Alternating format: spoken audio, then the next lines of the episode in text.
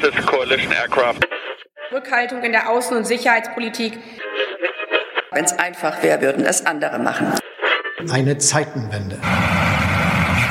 Willkommen bei Sicherheitshalber, dem Podcast zur Sicherheitspolitik. Am Mikrofon wie immer Thomas Wiegold von Augen geradeaus. Ulrike Franke vom European Council on Foreign Relations. Frank Sauer von der Universität der Bundeswehr in München.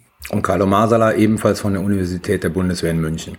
Das ist Folge neunundfünfzig, in Klammern demnächst quasi ein kleines Jubiläum mit sechzig, oder? Mhm. Gut, Klammer zu. Nähert sich unser beider Lebensalter, Thomas. äh... Ich sag jetzt nichts, jetzt bin ich sprachlos. Wir zeichnen diese Folge auf am dreißigsten Mai zweitausendzweiundzwanzig, zu früh am Morgen. Deswegen sind Carlo und ich in unserem hohen Alter noch nicht richtig sprechfähig, aber wir geben uns Mühe. Ja, äh, ehe wir zu unserem Thema, heute nur ein Thema kommen, dazu sage ich gleich was. Ähm, vorweg müssen wir drei kleine Korrekturen mit Blick auf die vorangegangene Folge machen. Drei gleich. Drei, oh Gottes Willen. Ja, unsere HörerInnen sind sehr aufmerksam und haben uns auf einige kleine Fehler hingewiesen. Zum einen, der Tag des Sieges über den Hitlerfaschismus am neunten Mai wird in Russland oder wurde in Russland und in der Sowjetunion nicht jedes Jahr mit einer Militärparade begangen. Äh, ich wurde auch darauf hingewiesen, es gab Zeiten, da gab es diese Parade am ersten Mai, am internationalen Kampf- und Feiertag der Werktätigen und eben nicht am neunten Mai. Das hat sich erst in den in jüngster Zeit, in den vergangenen Jahren unter Putin so eingespielt. Zweitens, äh, Gruß an unseren Hörer aus Island. Ja, doch, muss man erwähnen, aber ich finde das toll, dass wir auch einen isländischen Hörer haben. Und der hat darauf hingewiesen, dass Island äh, Teil dieser nordischen Verteidigungskooperation ist, wenn auch ähm, eher mit einem zivilen Beitrag, weil Island keine eigenen Streitkräfte hat. Aber sie gehören dazu. Das war vor dem Hintergrund äh, Finnland, Schweden kommen in die NATO oder wollen in die NATO und verhandeln gerade darüber. Ist lustig, ne? Kaum erwähnt man ihn mal, schreibt eine E-Mail. Naja, gut. Weil es was zu korrigieren gab. Und drittens, die Ålandinseln gehören territorial zu Finnland, nicht zu Schweden. Das habe ich durcheinander gebracht. Und man kann auch durcheinander kommen, denn die sprechen dort Schwedisch. Ja. Na gut, das sei dir verziehen. Äh, ich kenne mich da im, im Norden, ich muss da dringend hinfahren. Es gibt ein günstiges Interrail-Angebot der finnischen ja. Staatsbahn, da denke ich ja drüber nach. Neun Euro? Gut. Wir sind ja nicht in Deutschland. Wir sind ja nicht in Deutschland. So, jetzt zu unserem Thema. Wie schon gesagt, es gibt nur ein Thema. Und äh, auch wenn der Ukraine-Krieg im Moment alles überschattet und beeinflusst, ja, es hat auch damit zu tun, aber wir wollen das von einer etwas anderen Perspektive betrachten. Wir reden also über ein sehr wichtiges Thema in dem Zusammenhang, nämlich über China. Chinas Rolle nicht zuletzt im Lichte des laufenden russischen Angriffskriegs gegen die Ukraine. Die Folgen, die das für ganz verschiedene Aspekte der internationalen Politik hat, vielleicht und nicht zuletzt auch für Taiwan. Und wir wollen mit jemandem darüber sprechen, der sich noch besser auskennt als wir. Guten Morgen, Janka Oertel vom European Council on Foreign Relations. Guten Morgen, vielen Dank für die Einladung. Oh, gerne, wir laden immer Leute vom E C F R gerne ein, das... Äh Oh, die Kenner wissen jetzt, warum alle lachen. Äh, schaut mal zurück bei den allerersten Folgen. Mehr sage ich dazu jetzt nichts. Janka, sagst du uns kurz, ähm, du bist beim E C F R und machst was genau? Ich leite da das Asien-Programm beim European Council on Foreign Relations ähm, und habe ein kleines Team dort. Und wir arbeiten zu China und zu Indo-Pazifik-Themen hauptsächlich, aber eben auch den ganzen Fragen China-U S A, China-Europa ähm, und allem, wo China momentan so drin steckt. Äh, und das ist erstaunlich viel. Ja, im Prinzip die ganze Welt. Korrekt. Wir ja. haben ja auch nicht so viel Schlaf. Über den Indo-Pazifik haben wir ja auch schon mal gesprochen. Das war Folge Nummer, weiß ich nicht, schreiben wir in die Shownotes. Auch ganz wichtiges, ganz viel Meer und ganz großes Seegebiet. Heute aber China. Janka, vielleicht direkt steigen wir mal mit der Frage ein. China, immer ein schwieriges Thema. Aber was hat sich seit dem russischen Krieg, seit Beginn dieses russischen Kriegs verändert in der China-Politik und auch in dem Verhältnis des Westens, also der Europäer und der U S A zu China? Also ich glaube schon, man kann sagen, dass die russische Invasion der Ukraine und Chinas Positionierung dazu so eine Art Wendepunkt in den europäisch-chinesischen Beziehungen ist. Nicht unbedingt in den amerikanisch-chinesischen Beziehungen, aber in den europäisch-chinesischen Beziehungen, weil es das erste Mal ist, dass sich China aktiv gegen die europäische Position stellt in einer großen Krise. Das haben wir nicht in großen wirtschaftlichen Krisen gehabt, wenn wir über die Euro-Krise nachdenken, European Sovereign Debt Crisis, oder wenn wir über große Sicherheitskrisen, Georgien et cetera, Krim nachdenken. Wir hatten immer China entweder neutral oder sogar unterstützend. Und wir hatten es jetzt während der Pandemie das erste Mal, dass China sich aktiv gegen europäische Interessen stellt und jetzt das zweite Mal mit dem Ukraine-Krieg. Und das bedeutet, China tritt als sicherheitspolitischer Akteur vor Europa aufs Feld. Auf eine ganz andere Art und Weise, als das jemals vorher gewesen ist. Und das ist schon was sehr, sehr Besonderes, denn wir haben in Europa China immer nur als wirtschaftliche Gefahr wahrgenommen, aber nicht als tatsächlich militärische, sicherheitspolitische Gefahr. Und die Zusammenarbeit mit Russland, die wir jetzt sehen, die ist schon tatsächlich ein wirklicher Wendepunkt in der Art und Weise, wie wir eine Betrachtung vornehmen. Und das sieht man auch in der Rhetorik der Politikerinnen und Politiker in Europa momentan. Kannst du mal skizzieren, wie sich Peking zu diesem Konflikt jetzt genau verhält? Es gab ja hier in Europa auch Stimmen, ähm, so zu Beginn, die ernsthaft, also behaupteten, Peking könne oder solle da vermitteln. Das war doch eigentlich nie realistisch, oder? Naja, man muss immer überlegen, was ist realistisch. Also wenn man mal so extrapoliert von der empirischen Realität, die man gekannt hat von vorher, dann kann man sagen, dass sich China eben in vielen der Krisen, die wir gesehen haben, im Endeffekt entweder neutral oder positiv verhalten hat. Wir hatten also im Prinzip keinen empirischen Hinweis dafür bisher, dass China sich so konkret verhalten würde. Wir hätten das natürlich lesen können aus all den Dingen, die sie in den Wochen davor getan haben und den Monaten mhm. davor getan haben. Da ist das Statement, das gemeinsame vom vierten Februar zwischen Xi und Putin natürlich der beste Hinweis gewesen. Aber das wurde natürlich so nicht ernst genommen, weil man dachte, na ja, aber im Endeffekt ist das ja nicht in Chinas Interesse. Und das war immer so einer der, der Dinge, die uns geleitet haben in Europa. Was ist eigentlich das chinesische Interesse? Und wir dachten, es ist die Wirtschaftskooperation mit uns. Stellt sich heraus, ähm, da gibt's übergeordnete und höher priorisierte Ziele. Das heißt, nein, es war nicht realistisch, aus chinesischer Perspektive überhaupt an irgendeinem Punkt Mediation äh, vorzunehmen. Ähm, aber der Glauben daran war noch einige Wochen recht präsent in europäischen Hauptstädten. Aber was genau hat denn jetzt China eigentlich gemacht? Also am vierundzwanzigsten Februar gab es die Invasion in der Ukraine. Und ähm, du hast ja schon dieses Statement von vorher erwähnt, dieses gemeinsame Statement von China und Russland, wo sie sich ja sehr eng miteinander positioniert haben. Da hatten wir auch hier in, in Sicherheitshalber drüber gesprochen. Aber dann gab es eben die Invasion und dann was? Es gab ja U N-Sicherheitsratsdiskussionen, ähm, andere Dinge. Willst du noch mal kurz sagen, quasi, was China da genau ähm, getan hat und inwieweit, ja, vielleicht du den Eindruck hast, dass sich da doch auch in dem in der in der chinesischen Haltung gegenüber Russland was geändert hat oder vielleicht auch nicht? Ich glaube, ganz wichtig ist erstmal so ein bisschen das Vorfeld auch zu skizzieren. Denn in gewisser Art und Weise hat China ein Umfeld bereitgestellt, in dem diese Invasion möglich geworden ist. Das ist diese enge Kooperation mit Russland, hm. die natürlich auch einen Hintergrund dafür darstellt, dass Russland sich sozusagen in der Lage dazu fühlt, diese Dinge zu tun. Mhm. Das macht man nicht, wenn man sich ganz unsicher ist, ob man dann auf der anderen Seite noch Support bekommt, ob man auf der anderen Seite noch finanzielle Unterstützung bekommt, ob man auch die diplomatische Unterstützung bekommt. Also der erste Punkt ist, finde ich, ganz wichtig, das Umfeld Umfeld dafür hat sich durch diese Art und Weise, wie sich die Systemkonfrontation zwischen den U S A und China entwickelt hat, wie sich die Kooperation zwischen China und Russland entwickelt hat, hat es sozusagen so ein enabling environment, würde man auf Englisch sagen, zur Verfügung gestellt, ähm, in dem Russland diese Schritte tun konnte. Zweitens gab es die Diskussion vorab in Peking. vierten Februar Statement ist ein guter Hinweis darauf.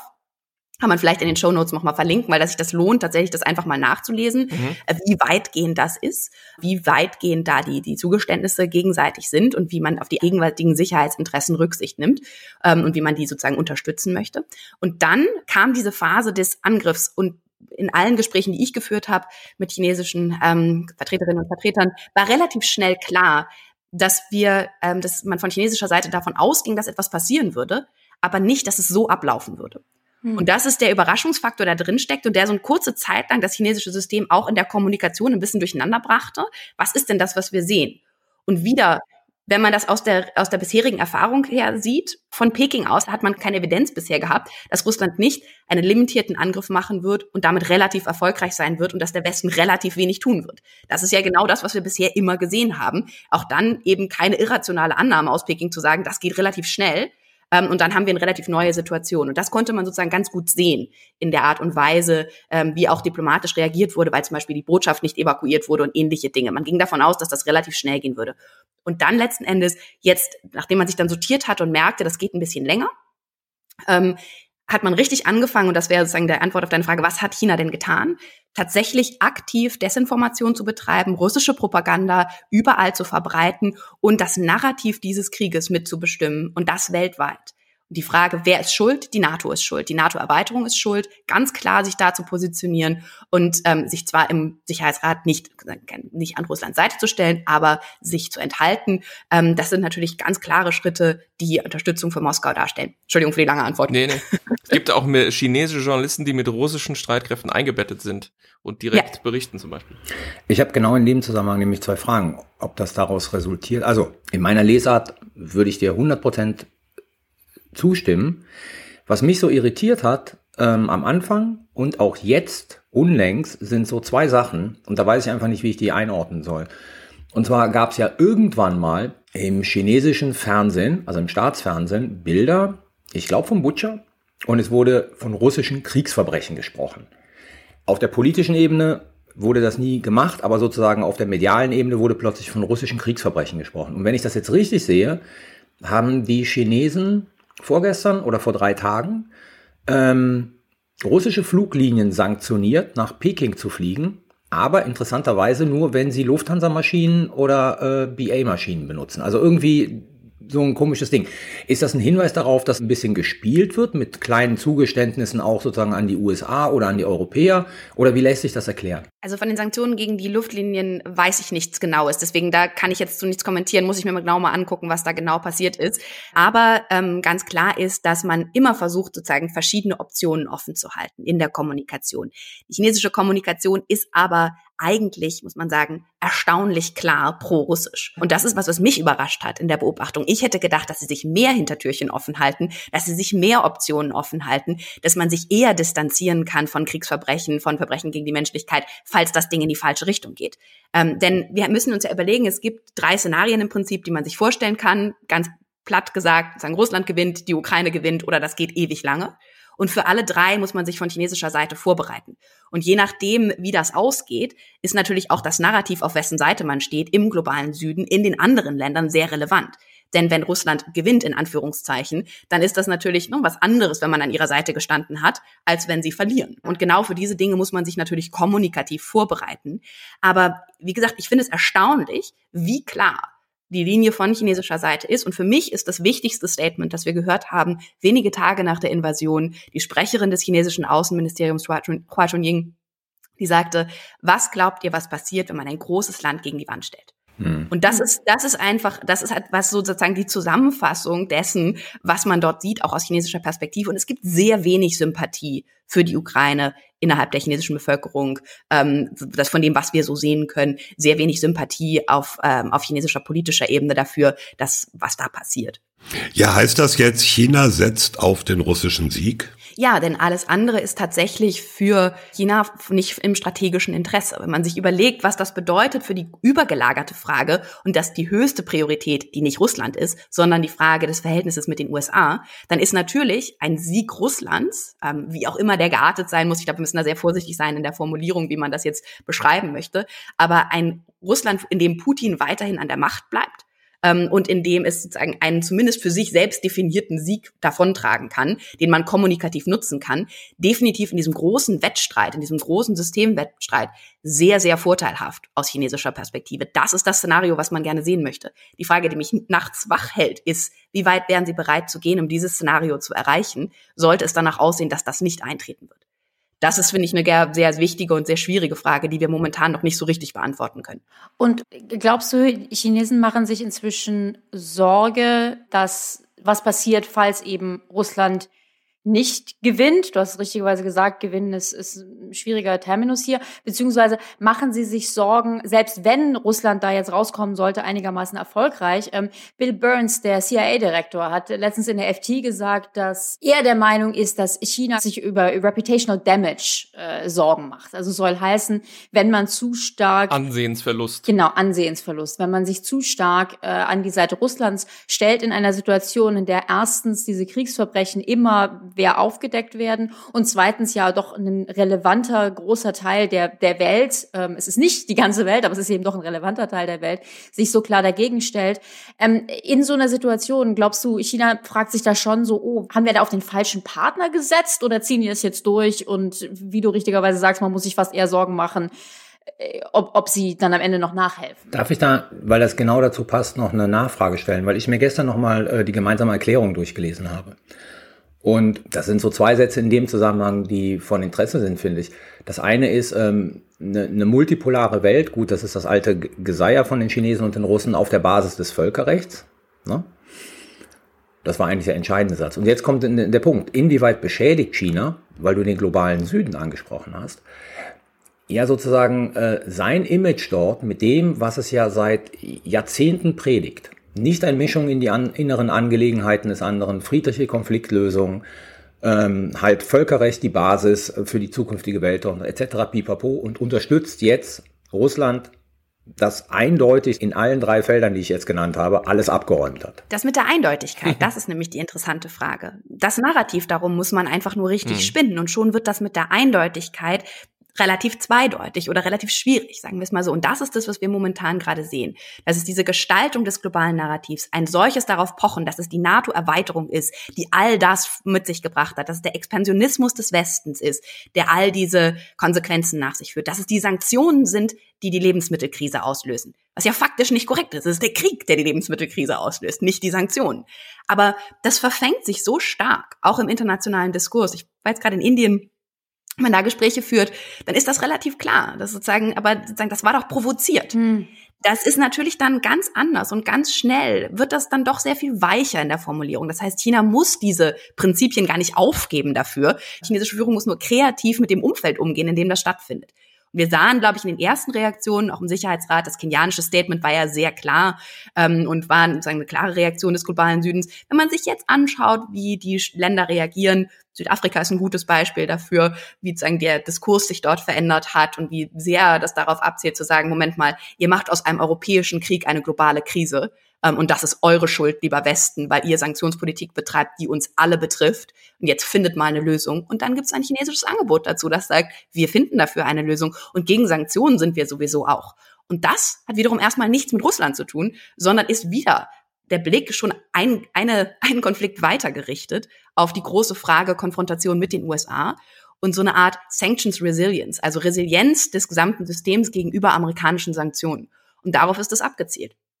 Also insofern müssen wir ein bisschen schauen, dass wir uns nicht die falschen Dinge anschauen und sagen, aber die Chinesen müssten doch und Interesse müssten sie doch, sondern wir müssen ein bisschen darüber hinausschauen und sehen, was ist die Priorisierung der chinesischen Führung momentan in der Hierarchie ihrer Prioritäten und dass das da immer mal knatscht und dass das da hier und da eben auch so ein paar Dinge gibt, über die man so ein bisschen hinwegschauen muss und wo man so ein bisschen sagen muss, naja, so ganz glasklar ist das nicht. Dann wird das eben glasklar gebügelt mit der Rhetorik, die da drüber gelegt wird. Und das funktioniert erstaunlich gut in den Ländern, die nicht Europa oder Japan sind.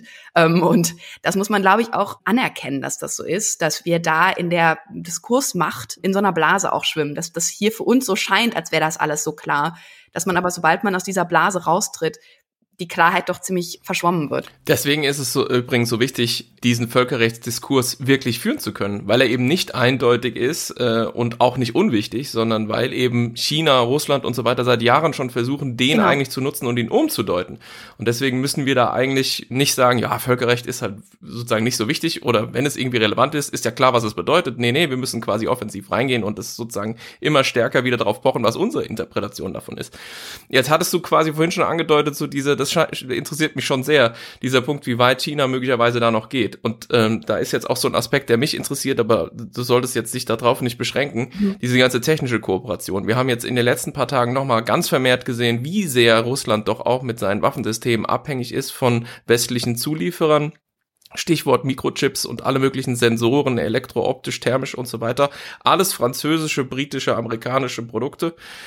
Ähm, ja, füllt China dann schon sehr bald demnächst diese Lücke, liefert vielleicht sogar direkt Waffensysteme zu oder baut zumindest diese Lieferketten auf, die ein sanktioniertes Nachkriegsrussland dann nutzen kann, um seine Streitkräfte wieder zu modernisieren. Während es ja bisher eher so ist, wenn ich das richtig verstehe, ne, dass China russische Systeme benutzt genau. und ähm, sich deswegen militärisch jetzt auch durchaus anguckt, wie die performen. Ne? Also das ist eine ganz interessante, ich weiß nicht, nicht vielleicht eine Umkehrung der, der Verbindung, aber ja. Das wollte ich mal hinterher schieben, weil also aus einem Gespräch, das ich mal geführt habe, ich sage jetzt nicht mit wem, ähm, uh. kam der Satz, die Chinesen sind mindestens noch zwanzig Jahre abhängig von der russischen Rüstungsindustrie. Und das ist unter anderem so ein Interesse, das die Chinesen haben, an der engen Kooperation mit den Russen. Was verändert sich da jetzt gerade? Also kurzfristig ist China kein Lieferant für Russland. Das muss man ganz klar sagen. Die haben momentan nichts, was sie denen liefern können, was wirklich einen Unterschied im, im Kriegsgeschehen machen würde. Ähm, auch im Technologiebereich nicht, wo man sagen könnte, das ist jetzt der massive Winner und wenn sie das machen, dann könnte, würde das alles verändern. Was, da vielleicht so eine kleine Fußnote dran, so ein bisschen unsere, also unsere Debatte über rote Linien ähm, ad absurdum führt, weil so eine Fake-Redline haben, damit wir sagen, aber wenn sie Waffen liefern würden, dann müssten wir sie sanktionieren, was tatsächlich den Unterschied im Kriegsgeschehen relativ gering beeinflusst, wohingegen aber der Einfluss auf das Narrativ, das, was sie jetzt schon tun, das Kriegsgeschehen natürlich beeinflusst, weil es Putin stärkt, massiv zu diesem Zeitpunkt schon. Also das nur sozusagen hm. als Fußnote daran, wo wir uns überlegen müssen, wie setzen wir eigentlich solche roten Linien und sind das viel gut rote Linien für uns, weil wir wissen, dass die Chinesen das sowieso nicht machen würden, oder sind das wirklich welche, über die wir nachgedacht haben? Zum Bereich der Militärkooperation. Wir hatten die Phase, in der es ganz wenig Vertrauen zwischen China und Russland gab und in der auch Militärkooperation immer sehr zögerlich war. Mit dem Export von S vierhundert und S U fünfunddreißig gab es einen Wandel da drin. Da gab es irgendwann erstmal ganze Systeme von Russland nach China exportiert. Wir sagen, wir sagen kurz dazu, S vierhundert ist ein Flugabwehrsystem, ein ziemlich fortgeschrittenes, und S U fünfunddreißig ist ein Kampfjet. Genau. Und das ist für das Taiwan-Szenario relevant. Und das sind, das sind Waffen, die man braucht für so ein Taiwan-Szenario. Und das ist für die chinesische Abwehr relevant. Und das war was, was China ganz lange wollte. Und das haben die dann irgendwann bekommen von den Russen. Und das aber nach langem Zögern und langem Hin und Her. Und das hat das Vertrauen zwischen den beiden Seiten doch gestärkt. Und die Verbindung zwischen den beiden Seiten doch stark gestärkt. Was wir jetzt sehen in Zukunft, ist wahrscheinlich eher ein Austausch von Personal und Know-how. Ähm, Forschungskooperation, also russische Forscher, die in chinesische Superlabs gehen, wo natürlich tolle Ausstattung ist, finanzielle, ähm, finanzielle Mittel vorhanden sind, wo man Personal momentan brauchen kann. Denn in der Tat, forschungstechnisch sind da noch gravierende Lücken. Ähm, China hat genauso wenig, kann die Halbleiter-Lieferkette ähm, nicht vollständig ähm, mastern. Das würden sie gerne, können sie aber nicht. Da besteht eine große Abhängigkeit von Chipdesign aus den U S A nach wie vor. Also hier sind noch große Defizite da, die wir sehen. Allerdings haben wir ja auch gesehen in der, in der Pentagon Review, dass auch durchaus viele chinesische Bauteile im amerikanischen Militär sich befinden. Also da sind durchaus so gegenseitige Abhängigkeiten vorhanden, die man nicht ganz außer Acht lassen sollte. Aber da geht momentan eine große Masse an, ähm, an Energie hinein, zu versuchen, das zu entzerren, auch von chinesischer Seite, und zu sagen, man muss sich unabhängiger machen. Man kann die Welt abhängig von China machen, aber sich selbst unabhängiger von der Welt. Das ist sozusagen das Credo Xi Jinpings momentan. Und das gilt auch für den Rüstungsbereich. Ähm, man muss das mit der Rüstungskooperation zwischen China und Russland immer so ein bisschen vorsichtig sehen. Dieses Grundvertrauen, was man, also das, was da so aus so einer No-Limits-Partnership auf oberster Ebene da schon, das ist eigentlich nicht da auf allen Ebenen. Da ist ganz viel Misstrauen. Da ist ganz viel auch Wut von russischer Seite, dieses, ne, in diese Junior-Rolle gedrängt mhm. zu werden. Das ist nichts, was man da besonders toll findet. Deswegen würde ich das immer alles so ein bisschen vorsichtig betrachten. Aber Fakt ist, dass man momentan auch mit der globalen Sicherheitsinitiative, die, die Xi Jinping jetzt propagiert, natürlich versucht, neue Koalitionen zu schmieden, die auch mit Rüstungsexporten einhergehen können. Da ist dann Iran dabei, da ist dann Russland dabei. Dann guckt man mal, wen man noch alles dazu bekommen kann. Und das hat natürlich einen Einfluss darauf, wie sich das globale Gleichgewicht verschiebt. Aber kurzfristig, nein. Kurzfristig ist die Abhängigkeit nicht durch China zu lösen. Wenn keiner eine Nachfrage dazu hat, würde ich gerne zwei neue Fässer aufmachen. Ich hätte eine Randbemerkung, und zwar diese ganze Enthüllung jetzt der letzten Woche, glaube ich, war es, ja. über Wissenschaftskooperation, äh, wo Deutschland ja auch massiv betroffen war, zeigt ja im Prinzip, so ist das aus meiner Sicht zu interpretieren, wie systematisch und äh, nassforsch China eben durch solches Ausnutzen auch von Blauäugigkeit und Wissenschaftsfreiheit diese Lücken, die du beschrieben hast, so in der in der Kette, also von quasi Grundlagenforschung bis hoch zur Produktion, diese Lücken auf seiner Seite zu stopfen, indem man eben Wissen abschöpft, äh, damit man dann irgendwann, wie du es so schön gesagt hast, alle anderen von sich abhängig machen kann, aber selbst keine Abhängigkeiten mehr hat. Und so muss man das sehen. Und genau, da, und gerade in der Grundlagenforschung, ja, das ist halt wirklich ein Punkt. Und da waren mhm. wir, also da waren wir, und ich hoffe, wir sind es bald nicht mehr, wirklich total naiv stellenweise. Auch und insbesondere in Deutschland. Obwohl man natürlich auch sagen muss, und da möchte ich eine Fußnote zu machen und einen kleinen, eine kleine Lanze für die akademische Forschung brechen hier. Ähm, wenn wir zweitausendneunzehn eine Kanzlerin haben, die in Wuhan, of all places, eine Rede über Innovationskooperation mit China hält, dann muss man natürlich auch sagen, dass politisch auch ähm, noch die mhm. Bedingungen noch vor wenigen Jahren so waren, dass genau das natürlich gewünscht, gefördert und gefordert war von den Hochschulen und dass wir jetzt ein relativ rasantes Umdenken haben, dass das nicht gerechtfertigt war zu dem Zeitpunkt mehr, da brauchen wir uns nicht drüber unterhalten. Aber das politische Umfeld, in dem Hochschulen diese Entscheidungen getroffen haben, war eins, in dem ähm, sie durchaus Unterstützung dafür bekommen haben, genau mhm. diese Dinge zu tun. Und in dem jetzt dieses rasante Umdenken, und das hör- sehen wir auch im Forschungsministerium momentan, wirklich dazu führt, dass man wirklich ganz schnell schauen muss, wie stellen wir uns denn da neu auf, wie bauen wir solche resilienten Beziehungen auf und wie können wir Forschung unter den Bedingungen des Systemwettbewerbs neu gestalten. Also vielleicht so eine kleine, so eine kleine Fußnote dazu, dass die Hochschulen da nicht nur dumm und dusselig sind, sondern tatsächlich einfach auch den politischen Maßgaben gefolgt sind oft, die dahinter gestanden haben und dem, dem wissenschaftlichen Interesse dahinter. Das sind exzellente Forscher, die dann natürlich damit gearbeitet haben. Ähm, Also ich sage nicht, dass es alles nur Naivität und Dummheit ist, es ist aber nicht mehr angemessen unter den derzeitigen Bedingungen. Das muss alles auf den Prüfstand. Also es kippt schon insgesamt stark, oder? Die China-Politik in Deutschland ja. ähm, und auch europaweit, oder? Also spätestens jetzt, was wir ja wussten mit den Uiguren, das war ja niemandem nicht bekannt, aber jetzt haben wir diese ganzen Bilder noch zusätzlich gesehen. Das ist sozusagen, glaube ich, das Letzte, was es brauchte, um jetzt wirklich ein Umdenken auf der ganzen breiten Fläche irgendwie zu erzeugen, oder? Kommt das wirklich? Da bin ich vorsichtig mit dem Letzten, was es braucht. Ich dachte vor drei Jahren schon, dass die fünf G Huawei okay. das wäre, aber letzten Endes war sie das noch nicht. Also warten wir mal ab, ob es okay. das Letzte ist, was es braucht. Zwei Fußnoten und dann zwei Fragen. Fußnote zu, zur Wissenschaftskooperation. Das ist eine extrem schwierige Kiste. Auch, also auch diese Entscheidung, die Wissenschaftskooperation mit den Russen einzustellen. Ne? Also letzten Endes leben wir davon, dass wir einen globalen Austausch haben. Und mhm. ich sehe natürlich die Problematik, das ist klar. Aber wir leben auch davon, dass wir nicht nur den Austausch haben, ich sage jetzt mal, innerhalb der demokratischen Welt, sondern global. Und der wird gerade momentan sehr zurückgefahren. Mhm. Die Russ- Kooperation mit den Russen ist eingestellt. Die, die Kooperation mit den Chinesen wird zunehmend schwieriger, von beiden Seiten her. Ist für die Wissenschaft ein Problem, ist aber auch für diese Idee, dass darüber sozusagen möglicherweise auch bestimmte Ideen irgendwo gesetzt werden können, die Veränderungen bewirken. Ich sage nicht, ob das realistisch ist oder nicht, aber ist auch ein Problem. Also ich finde das eine ganz, ganz schwierige Kiste. Ich auch. Ist halt feldspezifisch. In der Luft- und Raumfahrttechnik stellt sich das dann vielleicht anders dar als in der Soziologie oder so. Ja. Zum Beispiel. Ja. Aber ich glaube schon, dass da vielleicht ein paar Kaltkriegslektionen zu lernen sind. Genau, richtig. Die Forschungskooperation in der Zeit ausgesehen richtig. Hat. Das ist ein so ein Feld, ähm, wo man sagt, die Space-Kooperation, die es im Kalten Krieg gegeben hat, ist vielleicht ein Hinweis dafür, ich will jetzt nicht sagen, dass man das kopieren sollte, aber wo man vielleicht so ein paar Ideen daraus nehmen kann, wenn man sich in so einem Umfeld, in dem man sich wirklich nicht traut, gegenseitig. Was man da immer als Kaviar sehen muss, ist, dass wir ähm, da zum späteren Zeitpunkt zumindest einen, einen Gegenspieler hatten, der was sehr viel weniger mächtig war und wirtschaftlich nicht dominant. Ähm, wohingegen wir das jetzt das Gegenteil haben. Das macht das Ganze noch komplexer und noch schwieriger, was die ähm, wirtschaftliche Anwendbarkeit und die Wettbewerbsfähigkeit langfristig angeht. Also das ist für uns noch ein komplexeres Szenario, aber ich glaube schon, dass da einige Hinweise für die Wissenschaftskooperation mhm. für uns nochmal drinstecken. Ähm, zweite Bemerkung war sozusagen mit dem Wandel. Ich fand das schon sehr interessant, dass irgendwie so ein paar Tage nach dem, äh, nach dem Angriffskrieg Russland der B A S F-Chef so ein Interview gegeben hat, wo er sofort gesagt hat, ja, aber China ist nicht Russland. Ja, und diese Hinweise kriegst du aus der deutschen Industrie, kriegst du aber aus der Politik mittlerweile immer wieder. Ne? Also ich bin da genauso zurückhaltend ähm, wie, wie, wie Janka, zu sagen, na, ob das wirklich zu einem Wandel führt, müssen wir erstmal nochmal abwarten. Hm. Ähm, meine zwei Punkte sind folgende. Es gab viele Stimmen und viele Stimmen haben es verneint, aber ich würde gerne deine Meinung dazu wissen, die gesagt haben, ein, ein Punkt, warum die Chinesen hier nicht auf die Russen einwirken, die Russen unterstützen, also bis zum vierundzwanzigsten zweiten Ne, war dieses, ähm, ja, auf dem Zaun sitzen und gucken, ob die Russen es schaffen, einfach mit einer massiven militärischen Drohung Zugeständnisse in einer völlig unrealistischen Sache zu bekommen. So nach dem Motto, wenn sie das schaffen, dann ergeben sich vielleicht Möglichkeiten in Asien, ich sag jetzt mal mit Blick auf Taiwan oder mit Blick auf andere Geschichten.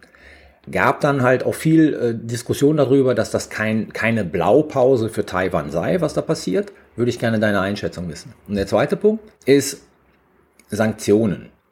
Also es gibt jetzt irgendwie immer wieder Hinweise darauf, dass die Chinesen halt auch zukünftig keine Sanktionen mittragen werden. Aber inwieweit sind die Chinesen eigentlich bereit, sozusagen den Russen dabei zu helfen, die schlimmsten Auswüchse der Sanktionen in Russland auszugleichen? Oder, hab ich, ich weiß jetzt gar nicht mehr, wer das gesagt hat, ich glaube, dieser, dieser Schweizer Militärökonom, der in der letzten Zeit immer, immer häufiger äh, in der Presse ist mit seinen Analysen, der gesagt hat, nee, die Chinesen werden warten, bis die Russen komplett am Boden liegen und dann reingehen, sich die Filetstücke kaufen und das war's dann. Würde ich gerne zu beiden deine Meinung wissen. Ich fange mal mit den Sanktionen an.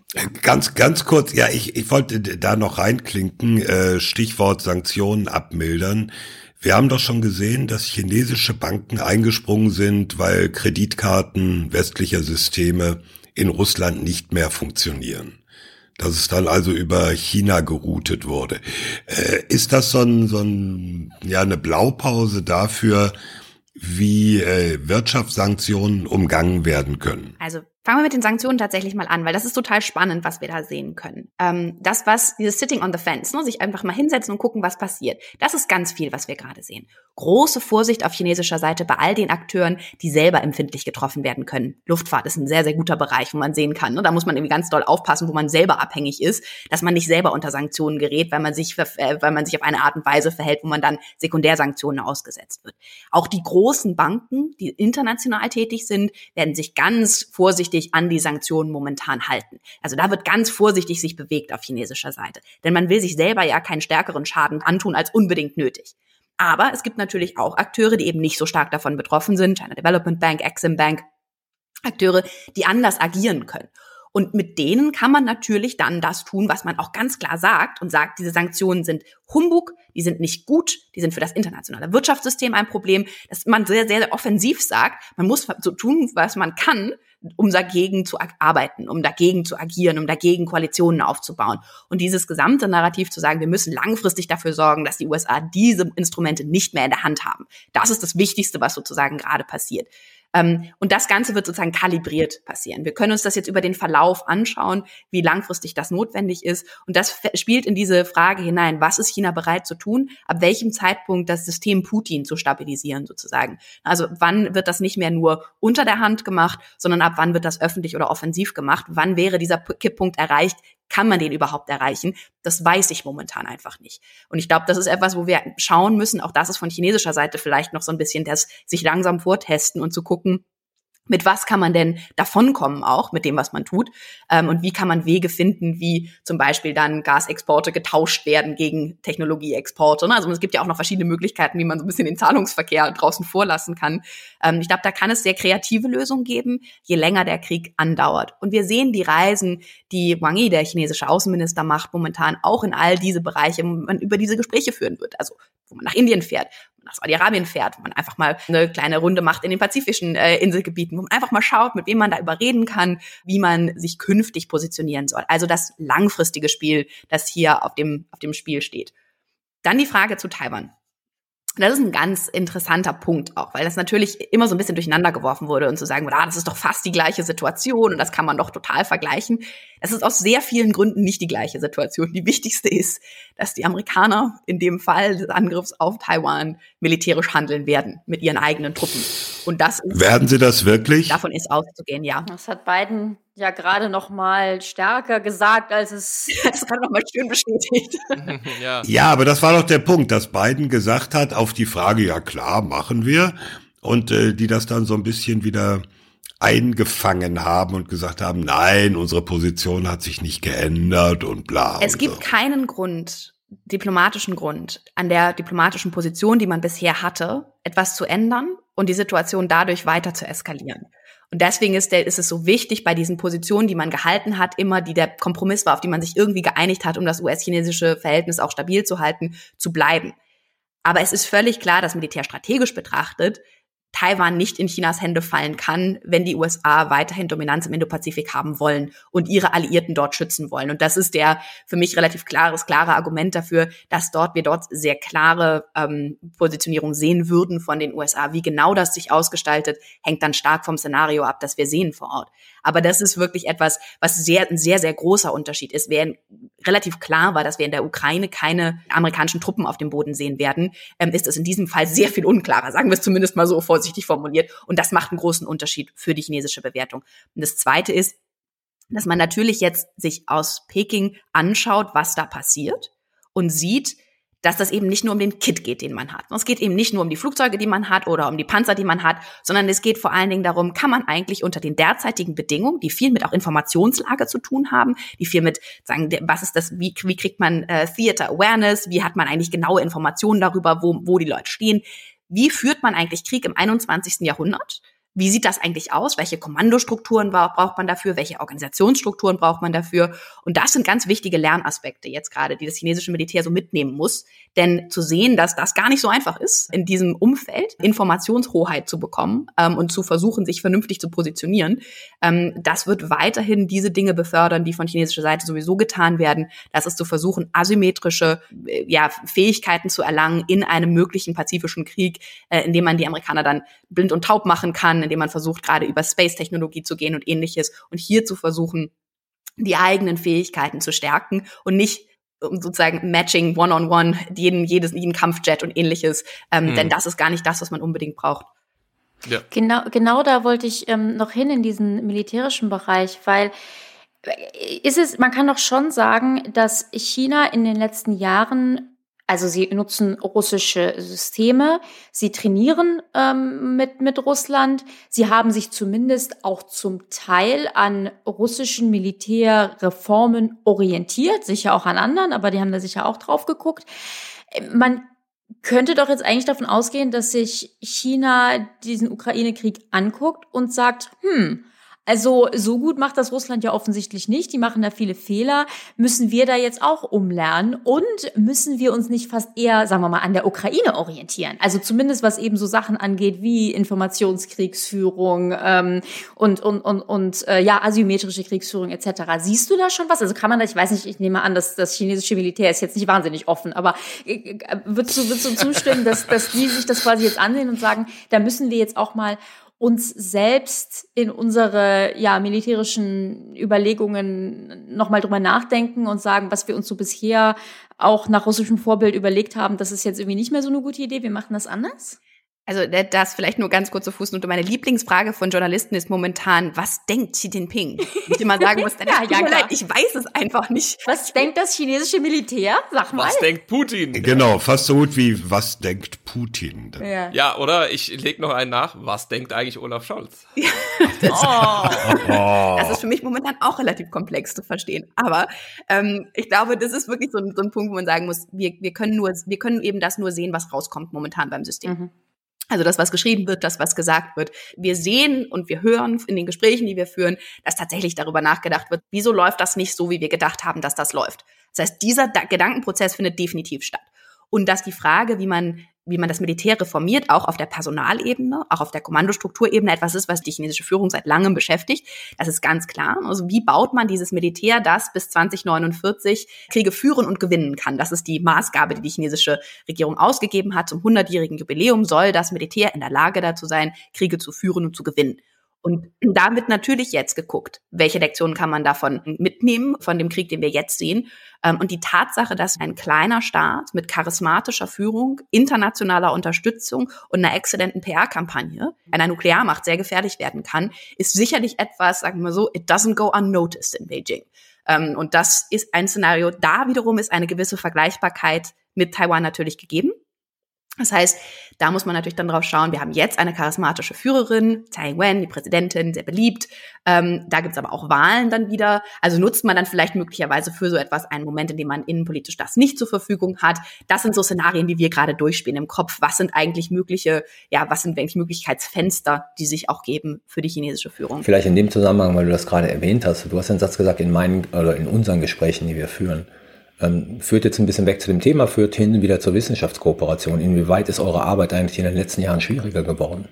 Mit den Gesprächen, die ihr führen könnt, mit Leuten, die in China sind, die irgendwie auskunftswillig sind, et cetera pp. Unsere Arbeit ist katastrophal schwierig geworden in dieser Hinsicht. Ähm, das hängt natürlich mit, nicht nur damit zusammen, dass sich das System so stark verändert hat, sehr viel stärker die einzelnen Personen unter Druck setzt und das deswegen offene Kommunikation fast unmöglich macht in China. Es hängt damit zusammen, dass wir nicht reisen können.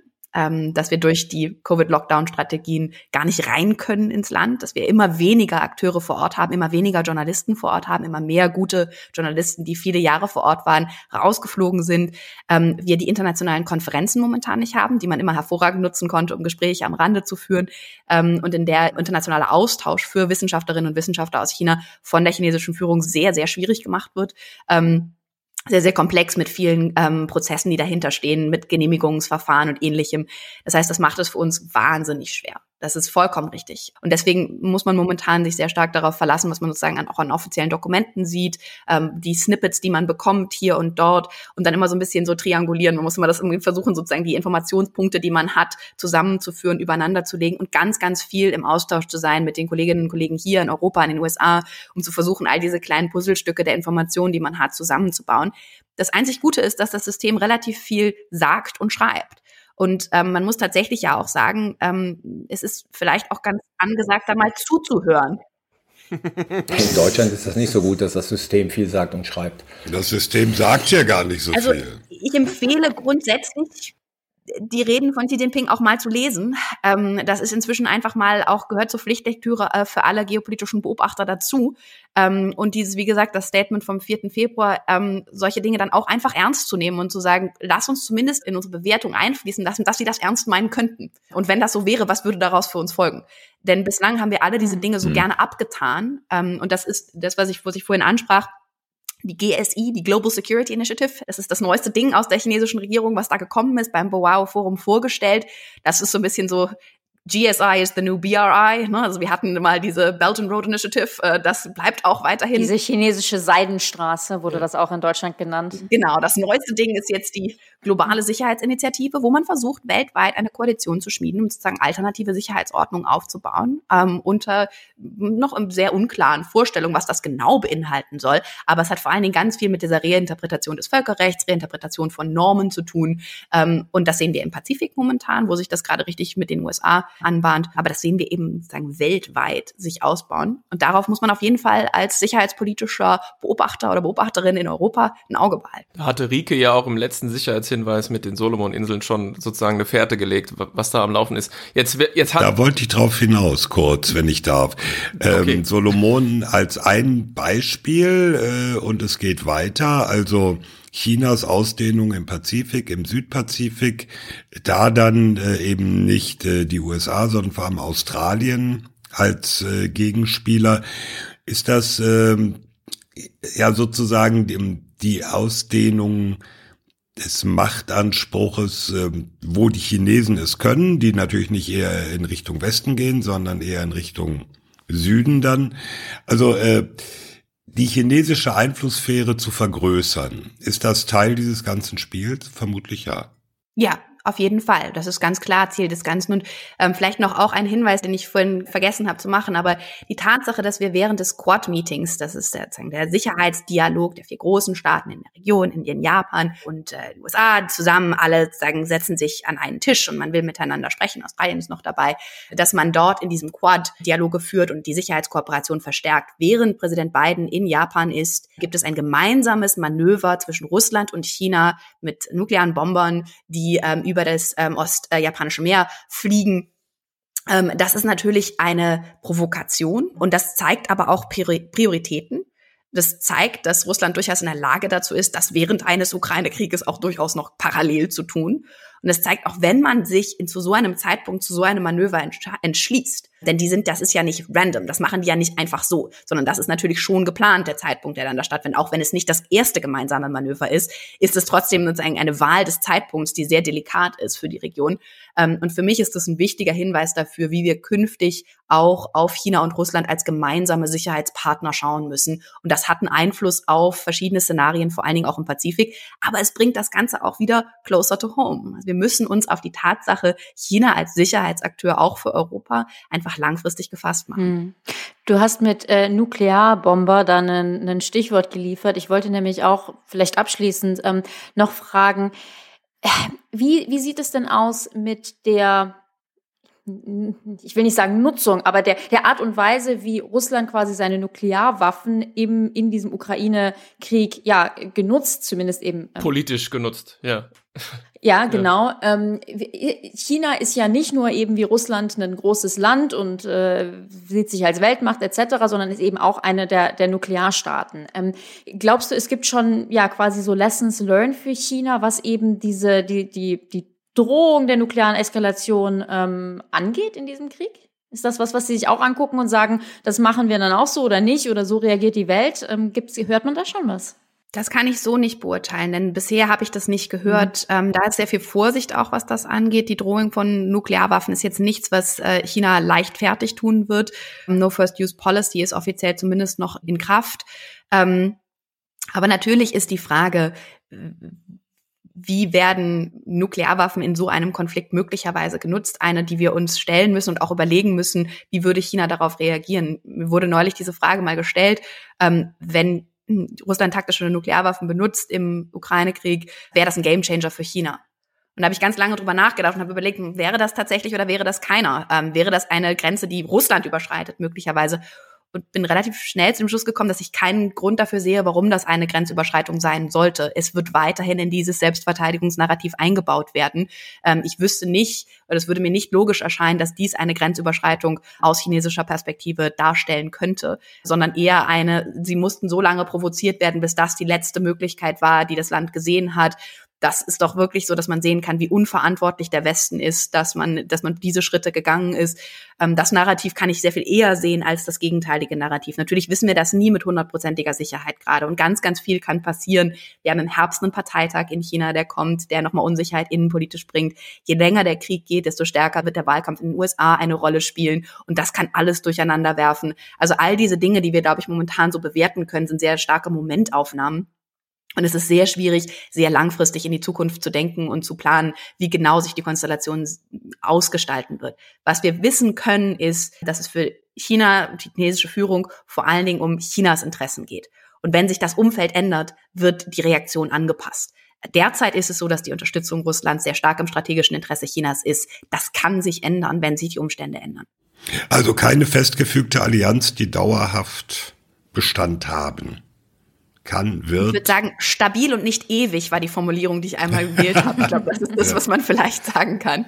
Aber Rikes Frage macht äh, da auf diesen Punkt aufmerksam, dass Russland und China schon sehr unterschiedliche, ich nenne es mal nukleare Kulturen haben. Also und einen sehr ja. unterschiedlichen Umgang mit Nuklearwaffen. Und wenn ich dich richtig verstehe, ich will da quasi nochmal dagegen halten. Die Begründung dafür, dass selbst wenn jetzt sowas passieren würde wie ein taktischer Nuklearwaffengebrauch Russlands, wir wollen hoffen, dass es nicht so weit kommt. Ich glaube, es gibt auch gar keinen wirklichen irgendwie Grund, das jetzt unmittelbar bevorstehend zu sehen. Äh, dann äh, würdest du sagen, würde China seine Haltung gegenüber diesem Konflikt nicht ändern. Warum? Ähm, doch wohl eher, weil man sich schon sehr tief in dieses Solidaritätsnarrativ mit Russland eingegraben hat. Ja, und nicht, weil es irgendwas konkret jetzt damit zu tun hätte, zum Beispiel, dass China sowas wie einen taktischen Nuklearwaffengebrauch als Fair Game betrachtet. So, das kann man auch nein, mal machen. Nein, nein, genau. Also das ist nicht, dass, es, dass man das gutheißen nee. würde dann. Ja. Genauso wenig, wie man von chinesischer Seite, ähm, glaube ich, da steht und sagt, man findet Kriegsverbrechen super toll. Also man muss das, glaube ich, jetzt auch als ganz vorsichtig betrachten, ja. sondern es ist etwas, was man in der Priorisierung der eigenen Interessen und der Gewichtung dessen, was man, wo man sich strategisch entschieden hat, ähm, dass man da einpflegt und wo man ein Narrativ dafür findet, wo man eine Erklärung dafür findet, mit der man das kommunizieren kann, warum man das unterstützt oder warum man das zumindest nicht scharf verurteilt. Mhm. Und da ist ja auch ein schmaler Grat dazwischen, dass man sagen kann, es gibt ja einige Dinge, die kann man unterstützen aktiv, wie zum Beispiel die ganze Frage Desinformation, die Amerikaner, Biolabs und ähnliches, das wird aktiv unterstützt. Mhm. Und dann gibt es Dinge, die werden einfach nicht verurteilt. Mhm. Und das sind, das sind auch da gibt es einen Varianten und einen Spielraum für chinesische Diplomatie, sich dazu zu positionieren. Du hattest jetzt zum Schluss noch also im Prinzip not nice, but anyway. Ja. ja. Du hattest jetzt zum Schluss noch so ein paar Punkte aufgebracht, die diese Gemengelage nochmal irgendwie durchwürfeln könnten. Und jetzt hatten wir im Vorfeld äh, gesagt, ich soll nicht t- drüber sprechen, aber ich bring's jetzt trotzdem auf. ähm, Fanny, schneid's raus, schneid's raus. Fanny, bleibt alles drin. Äh, Also was könnte jetzt sozusagen in China nochmal die Sache richtig durchschütteln? Ich denke an an Covid in zweierlei Hinsicht. Also entweder jetzt, dass diese ganze Lockdown-Systematik und so doch dazu führt, dass es richtig Unruhe gibt und dass die K P nochmal quasi ja äh, so ein bisschen was niederschlagen muss an Aufständen oder sowas. Also man hat ja schon den Eindruck, dass es da ziemlich rumort in Shanghai. Ähm, oder lassen wir das mal beiseite. Wäre eine andere Variante, dass man sagt, die Krankheit selbst ähm, führt nochmal dazu, dass es wirklich im Land zu massiven wirtschaftlichen Einbrüchen und einfach Disruptionen kommt, weil man ja auch weiß, sozusagen Sinovac hilft nicht so besonders viel und geimpft sind eh nicht sehr viele. Also sind das vielleicht so Dinge, wo wir sagen, vielleicht in einem Jahr äh, gucken wir auf China und sehen, boah, also die sind also primär eigentlich mit sich selber beschäftigt und quasi machen da Schadensbegrenzung.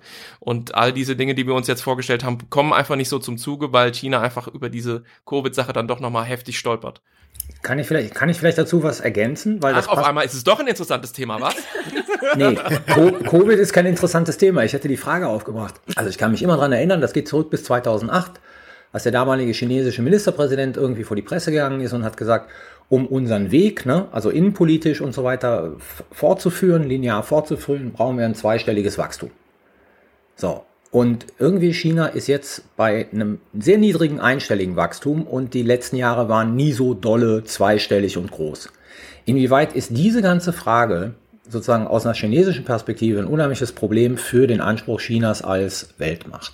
Also wir haben ja vorher schon festgelegt, dass das eigentlich Substanz nochmal für einen ganzen Podcast ist. Ja. Vielleicht deswegen kann ich das nur so skizzieren. Ja. Oder? Und deswegen machen wir es knapp, ja. Also ich glaube nicht, dass es durch die Lockdown-Politik zu massiven ähm, Aufständen führt, die man niederschlagen muss, die uns so ein Tiananmen zwei Punkt null ja. bringen werden. Die Energie dafür ist im System nicht da. Okay. Aber das, was für Tiananmen oder für die Aufstände? Für die Aufstände. Für die Aufstände, also diese, ja. Form, diese Form des, ne, das ist was, was wir gerne sehen würden vielleicht, mhm. vielleicht auch nicht, ehrlich gesagt sollten wir da sehr vorsichtig mit sein, aber das ist etwas, wo man sagen kann, das, das ist nicht so, dass, dass da jetzt eine Dynamik losgebrochen ist, dass da von, von Grund auf eine, eine aggressive ähm, Bevölkerung sagt, we, we've had it. Revolution. Jetzt und jetzt Revolution. Ja. Das ist nicht zu sehen momentan, okay. ähm, zumindest können wir das nicht beobachten, aber natürlich ist die Tatsache, dass die Zero-Covid-Politik so durchgeführt wird, wie sie durchgeführt wird, hat ja massive wirtschaftliche Folgen. Es hat eine massive wirtschaftliche Folgen für internationale Konzerne, die momentan darüber nachdenken müssen, ob sie bleiben oder gehen. Vor allen Dingen Neuinvestitionen werden stark auf den Prüfstand kommen, ob das unter diesen derzeitigen Bedingungen, die so erratisch sind, noch Sinn macht. Das heißt, es hat möglicherweise Auswirkungen auf Technologiekooperationen, auch auf die Fähigkeit, gerade die interessanten Konzerne vor Ort zu halten und noch stärker an sich zu binden. Also das ist ein Punkt, der ganz massiv betroffen sein wird. Zweitens hat es einfach Auswirkungen auf Chinas Wachstum. Und das ist immer ein Problem, wenn das Wachstum nicht funktioniert. Das heißt, man musste jetzt schon andere Narrative dafür finden, dass man sagt, man braucht ausgeglicheneres, nachhaltigeres Wachstum, nicht mehr zweistellig, sondern im niedrigen einstelligen Bereich reicht völlig aus, wenn man auf der Ebene weiter wächst. Ähm, man muss vor allen Dingen für die bessere Verteilung des Wohlstands sorgen. Und das ist etwas, was sozusagen jetzt die, die Politik der aktuellen Regierung ist, zu sagen, man muss diese breitere Verteilung innerhalb der Gesellschaft hinbekommen, um damit auch für Stabilität und Wohlstand für alle zu sorgen, den heimischen Konsum anzuschieben. Aber wir haben in China massive Schwierigkeiten in der Wirtschaftspolitik, in der, sagen wir, wenn, man sagt, wenn wir uns den ganzen Immobiliensektor angucken, Blasen ohne Ende, die Frage, wie geht es zukünftig weiter mit den börsennotierten Konzernen, wie geht es weiter im Technologiesektor, wo es ganz viele Niederschlagungen gegeben hat gegen innovative Konzerne, die sich eben politisch nicht ganz konform halten ließen.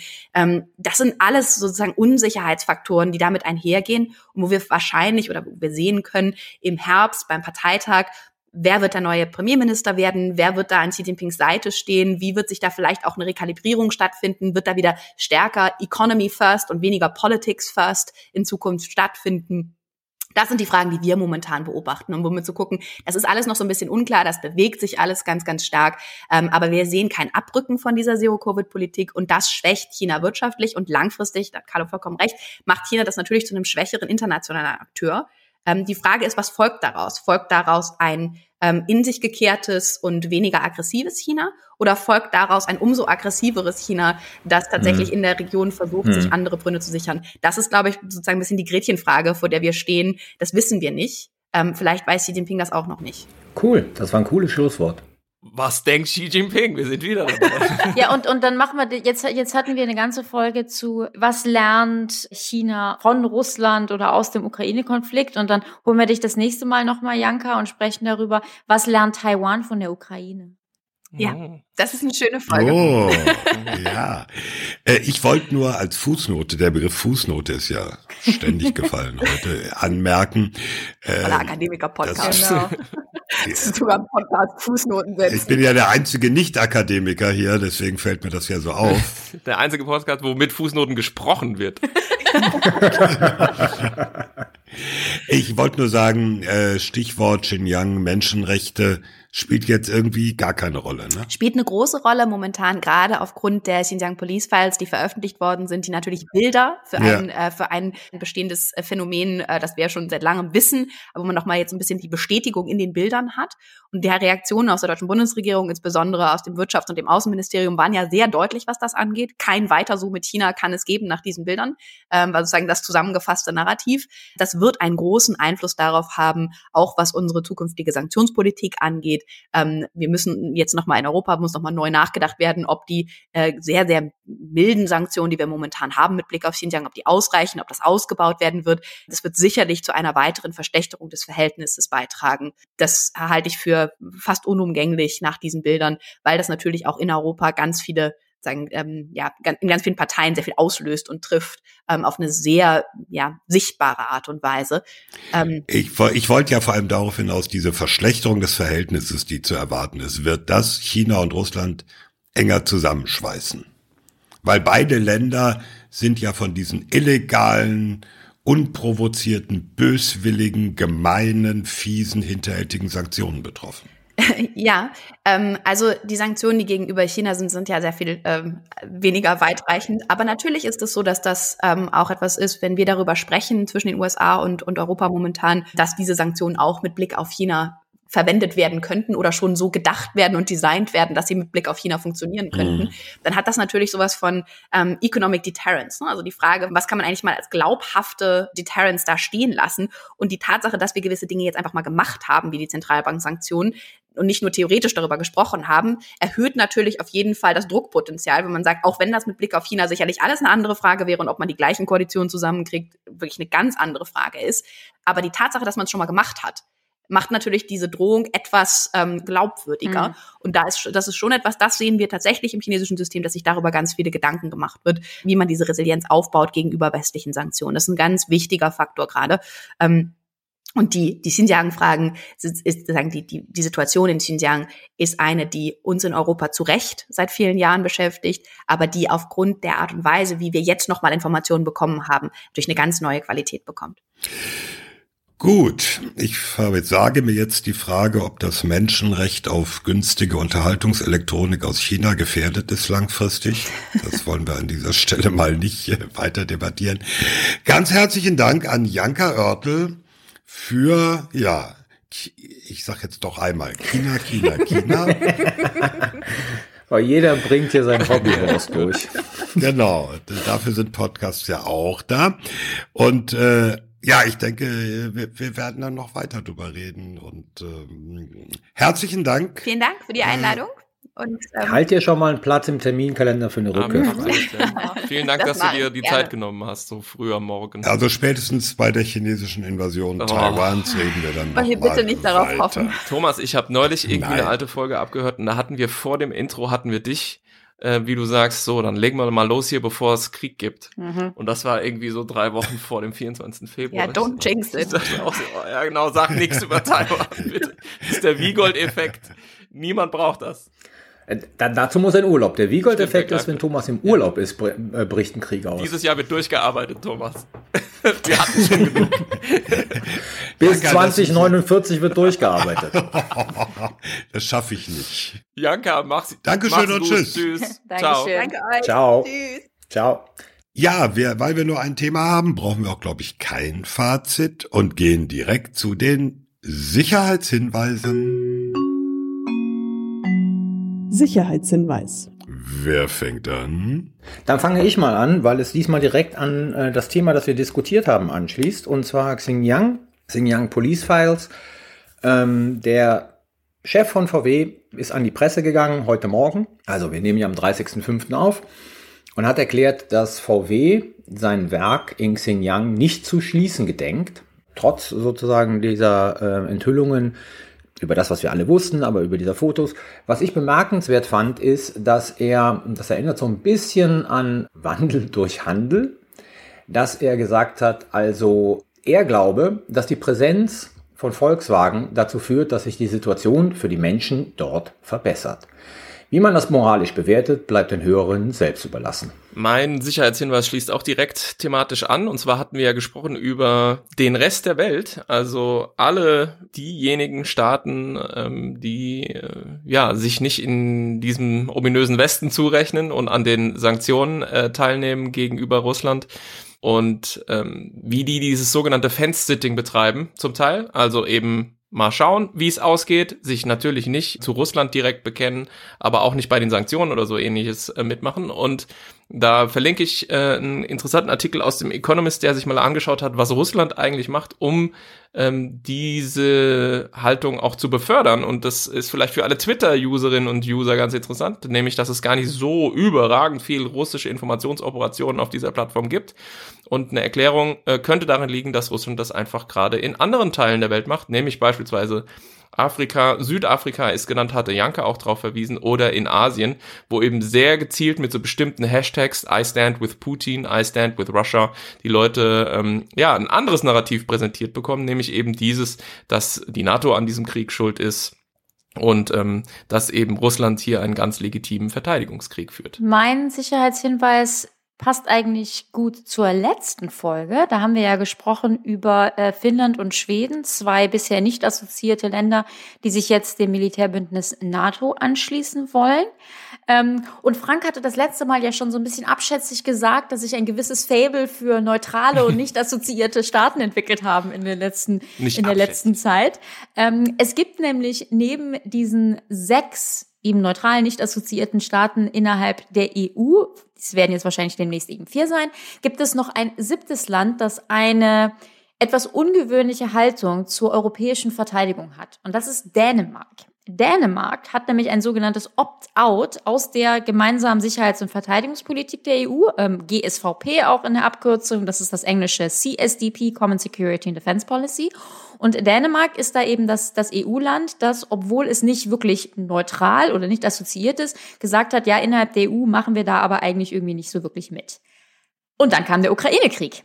Und jetzt haben wir in äh, zwei Tagen von Aufnahmedatum, also am ersten Juni, gibt es in Dänemark ein Referendum, wo die Dänen gefragt werden, ob sie denn dieses sogenannte Opt-out aus der europäischen Verteidigungspolitik beibehalten wollen. Ähm, die Frage ist, stimmen sie für oder gegen die Teilnahme Dänemarks an der europäischen Verteidigungs- und Sicherheitskooperation und eben dann die Abschaffung des E U-Verteidigungs-Opt-outs.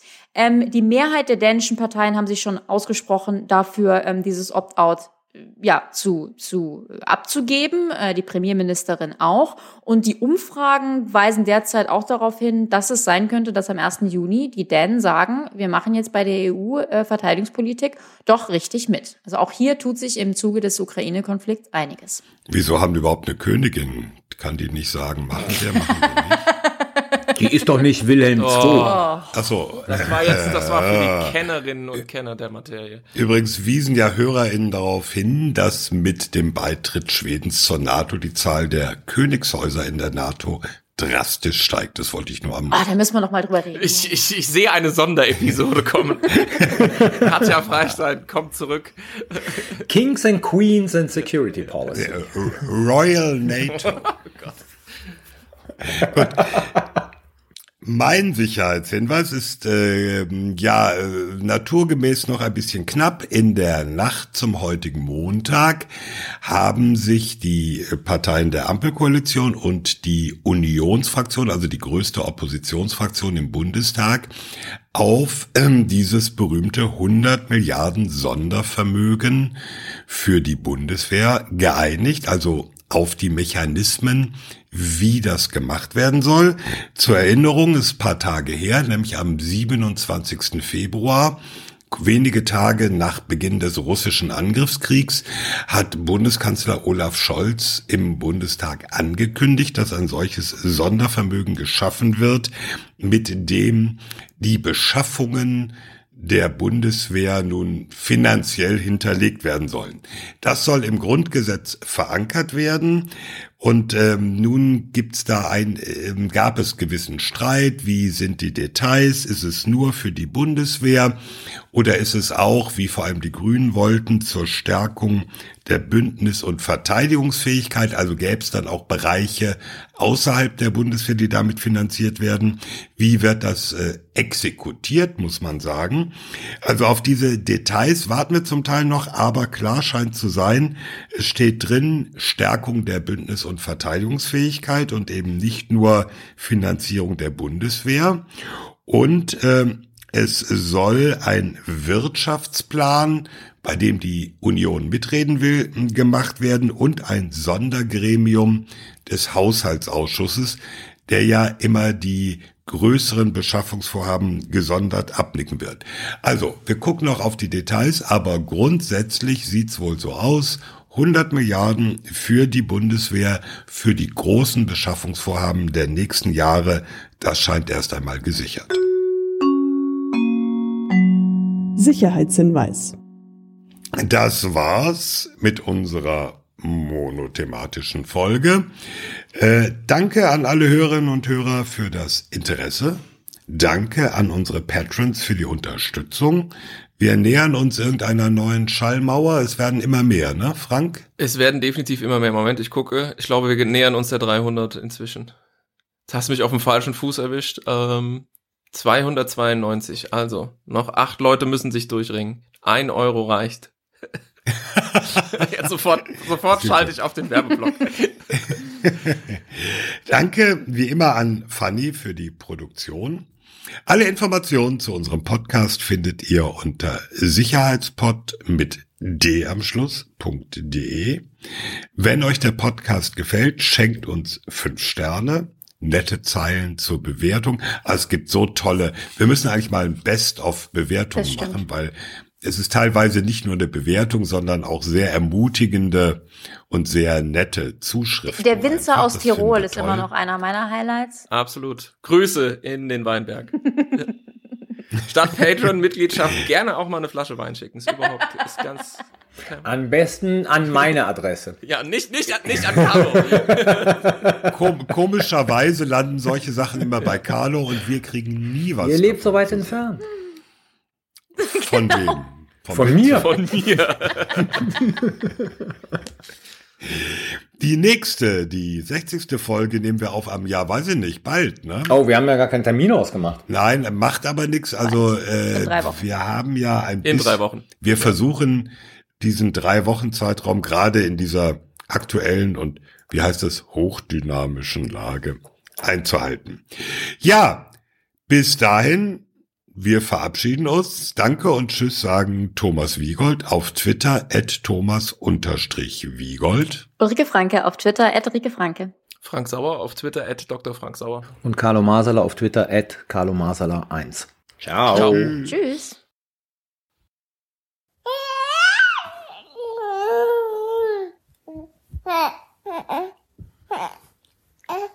Gehen wir mal rüber, sicherheitshalber aufnehmen? Gehen wir mal rüber, sicherheitshalber aufnehmen? Ja.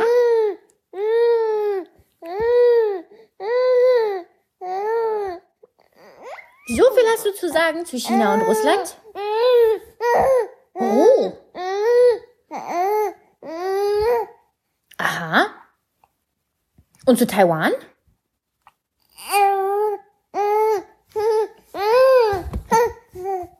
Ist schwierig, ne? Schwierige Situation. Wie siehst du das?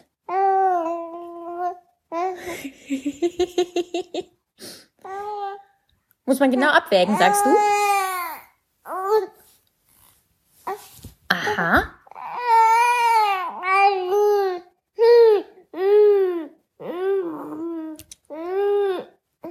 Gen-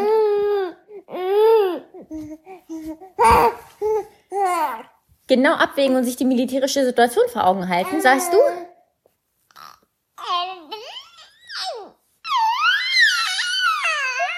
Abon? Aha. Ist das so?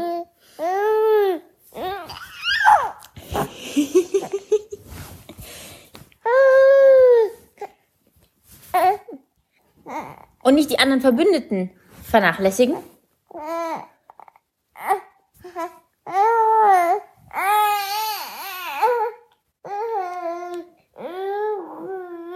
Ja, wenn das so ist, wenn das deine Analyse der Situation ist, dann werde ich das so weitergeben.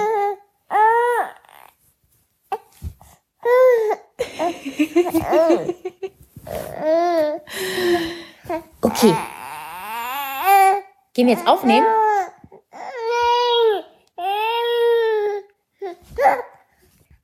Also bei so einer geballten sicherheitspolitischen Expertise kann ja nichts mehr schiefgehen.